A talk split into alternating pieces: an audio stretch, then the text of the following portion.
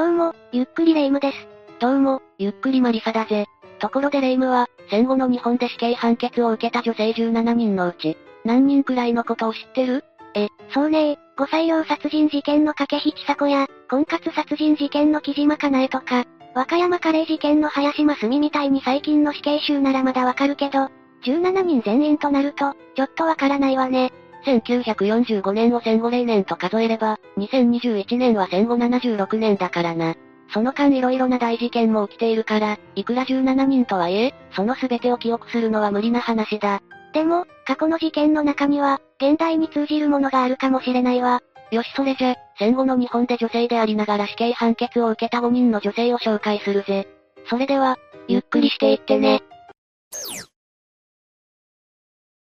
まず最初に紹介するのは、保険金目当てに6人もの人間を殺し、夫婦ともに放火殺人と詐欺罪で死刑となった。通称夕張殺人事件の犯人である、日高信子だぜ。確か、戦後初めて夫婦ともに死刑が執行されたのよねああ。これ以降、死刑判決を受けた夫婦には埼玉愛犬家殺人事件の風間博子と大牟田4人殺害事件の北村真美がいるが、この2組のうち、埼玉愛犬家殺人事件の夫の方は、死刑確定後に病死しているし、大牟田4人殺害事件は夫婦だけでなく、夫婦の子供2人も死刑確定となったが、未だに全員執行はされていないんだ。日高夫婦は死刑執行も同じ日だったのよね？ああ。ある意味恐ろしいまでの不祥不随だったと言えるな。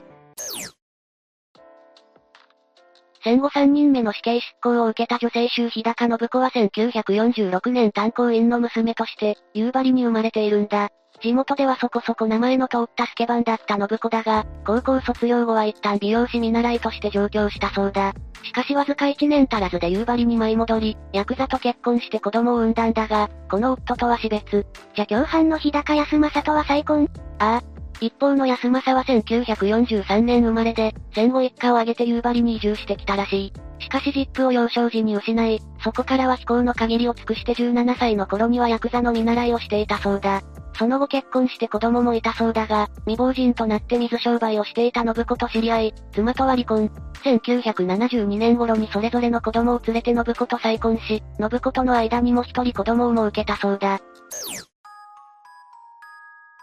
日高夫婦は、三菱大夕張炭鉱に校内員を派遣する日高工業を経営する傍らで、暴力団を立ち上げ、金貸しや水商売なども手掛けるようになっていたらしいが、肝心の安政はヘマばかりをしでかし、刑務所に出たり入ったりを繰り返していたため、実質的に会社や暴力団を切り回していたのは、妻の信子だったそうだ。ええー、まさに姉さんだったわけね。そんな矢先に起きたのが1981年の北隅夕張新炭鉱事故だったんだ。犠牲者93人を数えたこの事故で、校内員7人を派遣していた日高工業には1億3000万ほどの保険金が入ったそうだ。遺族それぞれへの懲役金を差し引いても6000万ほどが残ったらしく、半年後にちょうど出所した安政を、信子は赤い新車のフォードサンダーバードに乗り込み、迎えに行ったらしい。不幸な炭鉱事故も、二人にとっては濡れ手に泡の儲け話だったわけね。二人はその金で自宅兼事務所を新築。さらに車をリンカーンコンチネンタルに乗り換えたり、競馬で1レース100万単位をかけるような大盤振る舞いを繰り返した挙句、あっという間に金が尽きてしまう。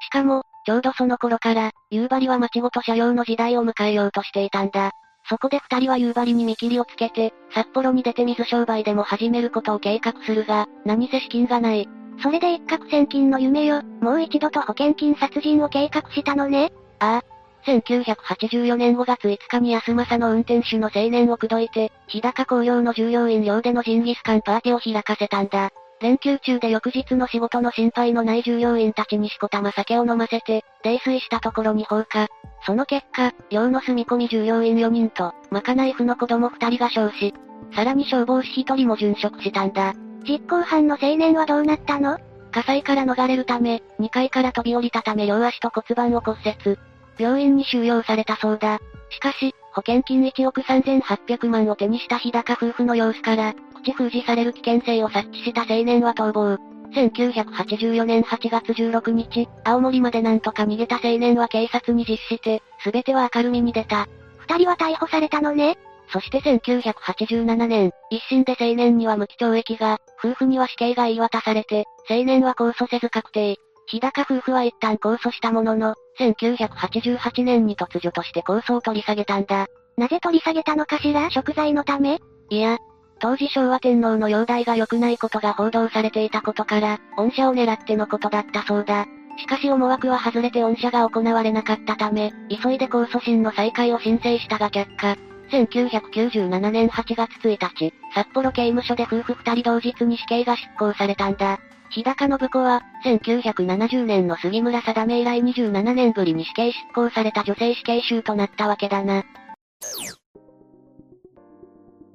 戦後初めて女性として死刑が確定したのが菅野村強盗殺人放火事件の犯人の、1949年の事件発生当時34歳の主婦だった山本博子なんだ。この事件で博子は近所の老夫婦の妻を殺し、その家に火をつけ、金品を奪ったんだ。主婦ということは子供や夫もいたのに、殺人事件を起こしたということ？ああ、博子には事件当時上から8歳、7歳、4歳、1歳の4人の子がいたんだ。しかも育ち盛りの子供を4人に加えて、ひろこは夫も食べさせていかなくてはいけない身の上だったらしい。え、どうして夫が失業中だったとか？いや、どうやらそうではなく、単なる解消なしだったようだな。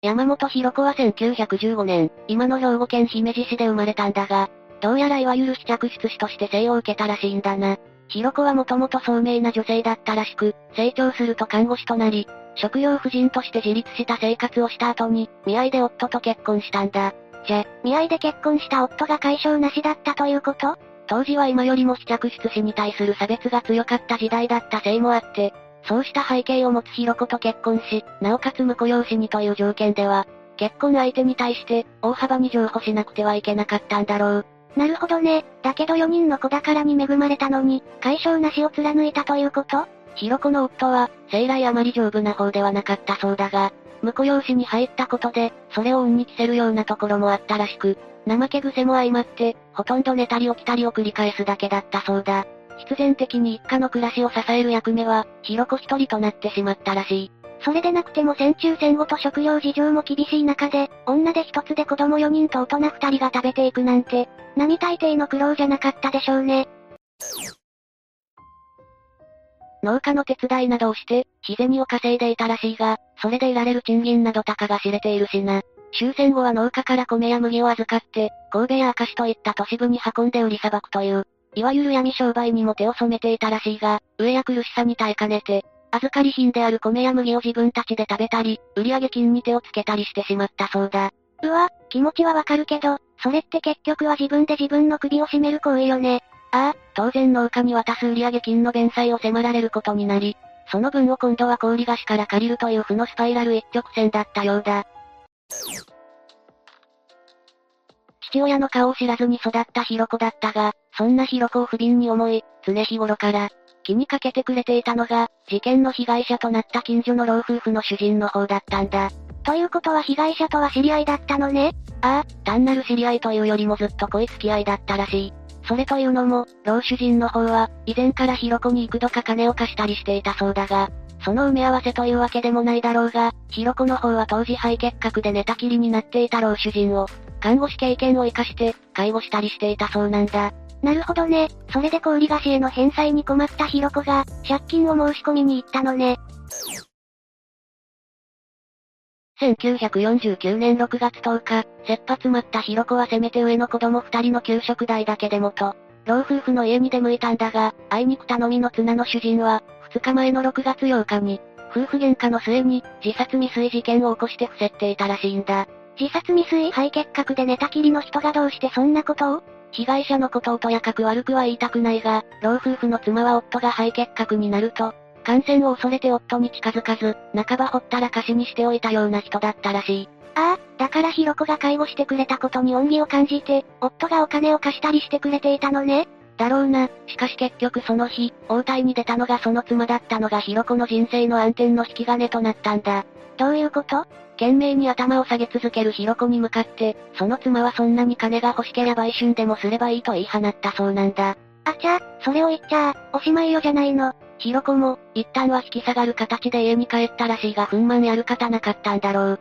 日付の変わった1949年6月10日午前2時前後に、老夫婦宅に忍び込み、妻の首を持参した釜でかき切ると、室内にあった金品を奪い、家に火をつけて逃亡したんだ。老主人の方はどうなったの？床に伏せっていたのよね？火事に気づいて駆けつけた近所の人たちの手で救出されたそうだ。しかし、その時に家に火をつけたのは自分と言っていたらしい。どうしてそんなことを？おそらく、ヒロコの犯行だということに気づいていたんだろうな。老主人は助け出された後、自殺未遂で弱っていたこともあってほどなく亡くなったそうだ。警察は当初、老夫婦の娘の元夫の犯行と睨んでいたらしいんだが、盗んだ金をヒロコが借金返済に使用したことで、ヒロコの犯行と発覚し、事件後わずか3日後の1949年6月13日に逮捕されたんだ。盗んだお金を使用したことで足がついたということ？ケチで有名だった被害者は、手持ちのお札すべてに書き込みをしていたらしい。その後、1949年12月の一審で、ヒロコには女性として初の死刑判決が出、1951年7月最高裁で死刑が確定する。その間、被害者の冥福を祈って社長に勤しんだというヒロコの姿に世間からの同情も集まったそうだ。確かにヒロコの犯行動機は私利私欲というわけでもなく、子供たちにひもじい思いをさせたくない、だものね。さらに死刑確定後に、ヒロコは肺結核になり体力が低下。言動も尻滅裂となり始めてしまったらしい。いわゆる抗菌性精神病になり、以降正気に戻ることはなかったそうだ。その後のヒロコはどうなったの？最終的には1969年9月、女性死刑囚として初めて恩赦が適用され無期懲役刑となったんだ。この時、ヒロコは54歳となっていたんだが夫はすでに他の人と再婚。子供たちとも事件以来会えていなかったそうだ。加えて結核がさらに悪化したヒロコは、それから9年後の1978年3月に療養先で病死した。人生の大半を死刑囚として生きた女の寂しい最後ね。事件をモチーフにした映画天国の駅、ヘブンステーションが作られるなど、著名な戦後の女性死刑囚といえば、小林薫の名前を挙げる人も多いんじゃないか？確か夫と温泉経営者夫婦の計3人を殺した罪で死刑囚となった女よね？ああ。戦後初めて死刑が執行された女性としても知られているぜ。小林薫は1908年に現在の埼玉県熊谷市の農家に8人兄弟姉妹の次女として生まれたんだ。幼少期は農業の手伝いに加えて、低米たちの世話に追われ、ろくに学校に通うことはできなかったらしい。当時の子供としては珍しくはないにしても、大変だったでしょうね。16歳になると住み込み女中として働くために上京。22歳で5歳年上の男性と熊谷市で所帯を持ったそうだ。しかし、新婚の夫は虚弱体質で、生来淫乱とされた顔を満足させることはできなかったらしい。さらに結婚後始めた商売において、顔は天性の才能を発揮。次々にアイデアを出し、たちまち軌道に乗せていったそうだ。うーん、それじゃますます夫の影が薄くなりそうね。解消がなく、酒好きで、焼きもち焼きの夫に対して、嫌気がしていた顔の前に現れたのが、当時26歳、熊谷警察の外回りとして交番勤務をしていた青年巡査だったんだ。たちまち二人は不倫関係に陥ったんだが、この関係が顔の他の浮気と違ったのは、顔の方が若い巡査にすっかり惚れ込んでしまったことだったんだ。それじゃ夫に気づかれるのも時間の問題だったんじゃないの？実は夫は金がね買うの浮気に気づいていて、戦前には男と手を切らせるために、都内や千葉県市川市などに転居したらしいが、どこに行っても、結局買うは客の男たちと関係を持ってしまう。そこで、商売さえうまく回してくれているならと多めに見ることに決めていたらしい。しかし、17歳ほど年下の巡査に入れ込んだ顔は、肝心の商売の方もおろそかになってしまう。そこで夫は、熊谷警察に警察は人妻と署員の貫通を認めるのかと抗議したらしい。いやー、それじゃ別れるしかないわよねしかし、ほどなく虚弱ではあったものの、病持ちというわけではなかった夫がある日病死する。周囲は薬でも盛られたのではと噂し、警察も密かに内定したものの、肝心の遺体はすでに火葬済みで、当時の科学捜査では限界があったために、立証できずに終わったらしい。巡査と買うはどうなったの？未亡人となった買うは大手を振って、巡査と同棲を始めたものの、さすがに巡査の方は警察をクビになったらしい。そこで買うは土地建物を売却して、以前から商売上つながりのあった栃木県塩原温泉へ転居。元巡査には車を買い与えたり、戦前は国鉄から海軍入りして大学に行けなかった男のために、法政大学の夜学に入学させてやったりしたものの、あまりに DV がひどかったために、約2年後に手切れ金を買うが支払う形で別れたそうだ。塩原温泉に移った顔はどうしたの？商売の際をまたまた発揮し、土産物店を皮切りに食堂も経営。実子の娘二人と養子縁組して、それぞれの店を手伝わせるなどするうちに、1956年当時で数百万の財産を作るまでになったそうだ。1956年というと、サラリーマンの平均月収が3万円くらいの時代でしょ？本当にやり手だったのねそこで買うは源泉の権利を持たず、建築途中で放置されたままだったホテルに本格に目をつけたらしい。そのホテルに本格の経営者には妻がいたんだが、顔の色化と詳細の両方に惚れ込んだ。えでもその頃顔は47、48歳にはなっていたわよね？ああ。しかし和服を色っぽく着こなした顔は、どう見ても10歳は若く見えたらしいな。そんな顔に日本格の経営者は妻と別れるから共同経営者にならないかと持ちかけたそうだ。しかしやがて慰謝料が惜しいから妻を殺さないかと言われた顔は知り合いの男に、金と自らの肉体を報酬として1960年2月に妻を殺させ、意気揚々と日本核に乗り込む。買うって、ある意味では自分の欲望に凄まじく忠実よね喜び遺産で自分の資金を注ぎ込み、買うは日本核の中断された工事を再開する。しかし、実はホテル日本核はその時点で何十もの抵当がついており、そのままでは競売にかけられるところだったんだ。あらら、買うの計算外のことが起きたわけね。しかも日本格の主人はその頃精神に変調をきたし始めていたんだ。そこで主人の口から妻殺しが発覚するのを恐れたカウト知人の男は、1960年の大晦日に主人も殺害。しかし狭い温泉地で夫婦が次々に失踪したことでさすがに噂になり、翌1961年2月20日に逮捕されたんだ。さらにその取り調べ中に熊谷の消印のある当初が何通も栃木県警に届く。当初？まさかカウの夫の死についての当初？まさにその通り。そして追及を受けたカウは、夫に元巡査からもらった生産借りを持ったことを告白するんだ。カウには1966年最高裁で死刑が確定、知人の男にも死刑が、そして元巡査の男には懲役10年が言い渡された。最高裁への控訴にあたり、カウが書いた上申書は満足に教育を受けられなかった彼女らしい金混じり文だったそうだ。犯した罪は凄まじいのに、一末の哀れさを感じる女性よね。1970年6月、死刑執行に臨んで化粧をした顔は女性刑務官の綺麗よの声に、にっこりと笑ったそうだ。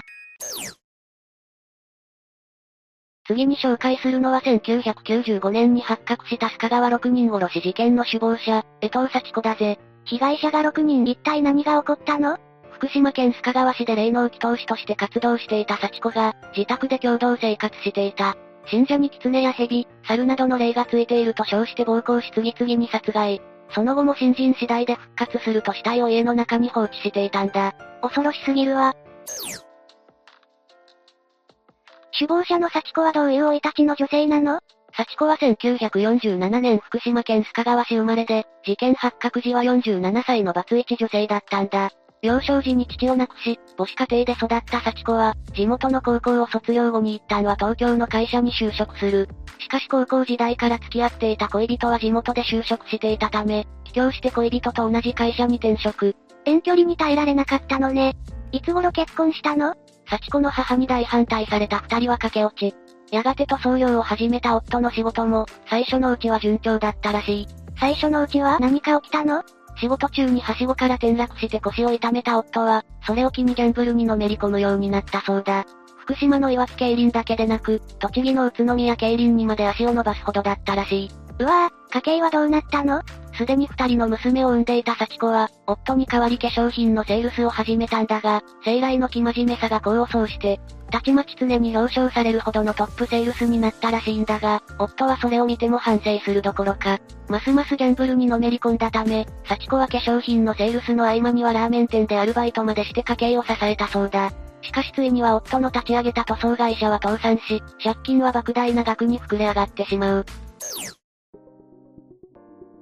幸子と夫は、すべての元凶は夫の痛めた腰のせいで、腰さえ治れば元のように幸せになれると思い込む。いやいや、それは違うと思うんだけど、救いを求めた二人は信仰宗教に入信したんだが、ここで夫の腰痛が一時改善されたんだ。そこでますますその宗教に幸子と夫は傾倒したんだが、その後の夫の腰痛は一進一退を繰り返すのみで全開しない。さらに夫は宗教を通じて知り合った神戸の女性のところに家出してしまう。やはりクズはクズだったということなのかしら？夫を取り戻すべく再三再四にわたって福島からはるばる神戸の夫の元に通った幸子だったが、結局は夫の心を取り戻すことはできず、その苦しみのあまり今度は別の宗教に入信してしまう。え、こっちの宗教で救われなかったから、今度はあっちというわけ？しかし新しく入信した宗教では高額のお布施を必要としたことから、早めに脱退。ついには地元須賀川で個人の霊能を祈祷し、いわゆる拝み屋さんとして活動するようになったんだ。いやいやいや、そっちかい。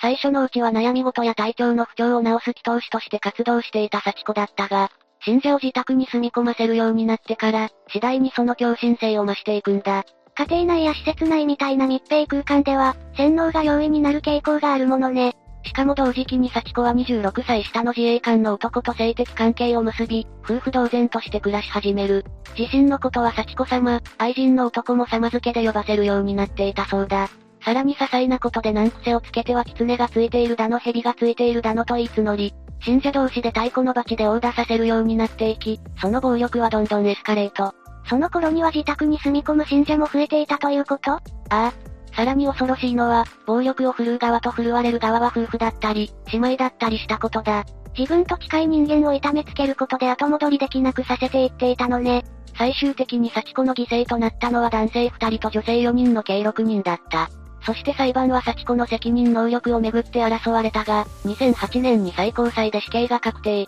1997年の日高信子以来、15年ぶりの2012年に執行された女性死刑囚となった。